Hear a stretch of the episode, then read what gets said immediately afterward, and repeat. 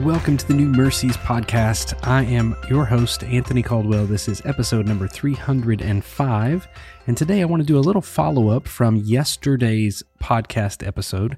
I want to just continue in 1 John chapter 2, verses 3 through 6, with a focus heavily in verse number 6. But I want to continue reading so that we have the context. The Bible says this, and by this we know that we have come to know him if we keep his commandments. Whoever says, I know him, but does not keep his commandments is a liar, and the truth is not in him. But whoever keeps his word, in him the love of God is truly perfected. By this we may know that we are in him. Whoever says that he abides in him ought to walk in the same way in which he walked. This may be one of the toughest tests to know if we are a child of God because the first thing we see in verse number four, it says, If you say that you know him, but you don't keep his commandments, then you're a liar. So there's a lie test in this. So there's the test of if you don't have any action that shows that you are following after him, then you don't really truly know Jesus. So there's first the lie test, and then there's the love test in verse number five. Whoever keeps his word, in him truly the love of God is perfected. And then by this, we know that we are in him. Verse number six then gives us the product of the lie test and the love test. It says this Whoever says he abides in him ought to walk in the same way in which he walked. John loves the phrase abiding or abides in. We know in John's gospel, Jesus gives the beautiful illustration of the vine and the branches, right? And he says that if you are a branch, you are to abide in the vine. And if you do that, you'll bear fruit. All you have to do is hang on. All you have to do is live within the vine, and the vine will produce everything for you.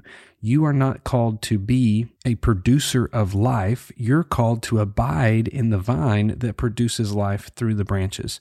The life of Jesus will be producing something through you. It's not anything of your own hands, it's of the power of God and the power of the Holy Spirit. So if we look here after we see the lie test and we see the love test, what happens in this last verse, in verse number six, is John does this abrupt kind of change.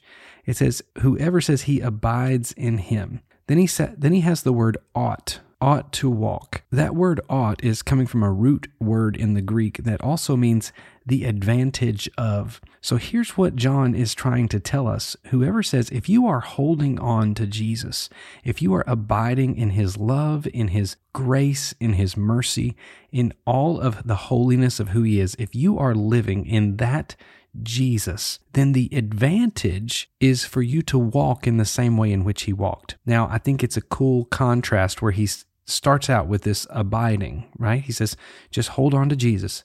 Then he abruptly changes to walking, something that's different. Abiding is just to reside or to live within this. Walking is an actionable step that happens. Walking is one of the first things we do in life. We learn to walk before we learn to talk. We learn to get up. It's a sign of progress, it's a sign of growth and maturity. And so when John says this, he says, Listen, if you are abiding in Jesus, one of the advantages is we get to walk in the same way in which he walked. Think about that for just a moment. You can walk in the same way as the Son of the living God. God Himself in the flesh, the way He walked among us, the way He walked among the people throughout the gospel accounts, you have the ability to walk in the same way. As long as you're abiding in Him, the advantage for us, the call of us, the drive and the striving for us is to be able to walk in the same way in which He walked. Do the people around you share the testimony that you walk in the way Jesus does. I've only met a few people in my life that I can truly say that person walks like Jesus does. They're never in a hurry.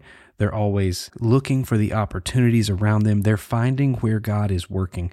One of the things I think about when I think about Jesus walking among the disciples and walking among the people throughout the scripture is he was always looking at where his father was working. He was always seeing what God was doing, and he happened to be at the right place at the right time, saying the right things, doing the right things.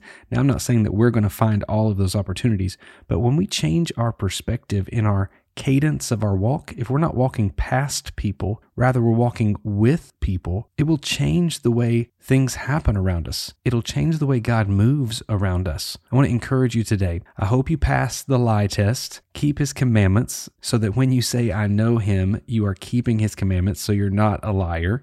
And then verse number five, be sure you pass the love test keep his word in your heart, the more the scripture is able to sink into your life, the more the love of God is perfected, the more you will be patient and kind and loving to one another. But then think today about how you are walking. If you are abiding in him, the advantage is we get to walk the way Jesus walked. We get to see the way Jesus saw the world. So I encourage you today walk the way Jesus walked. Abide in him with all you've got. Let him produce great things from your life.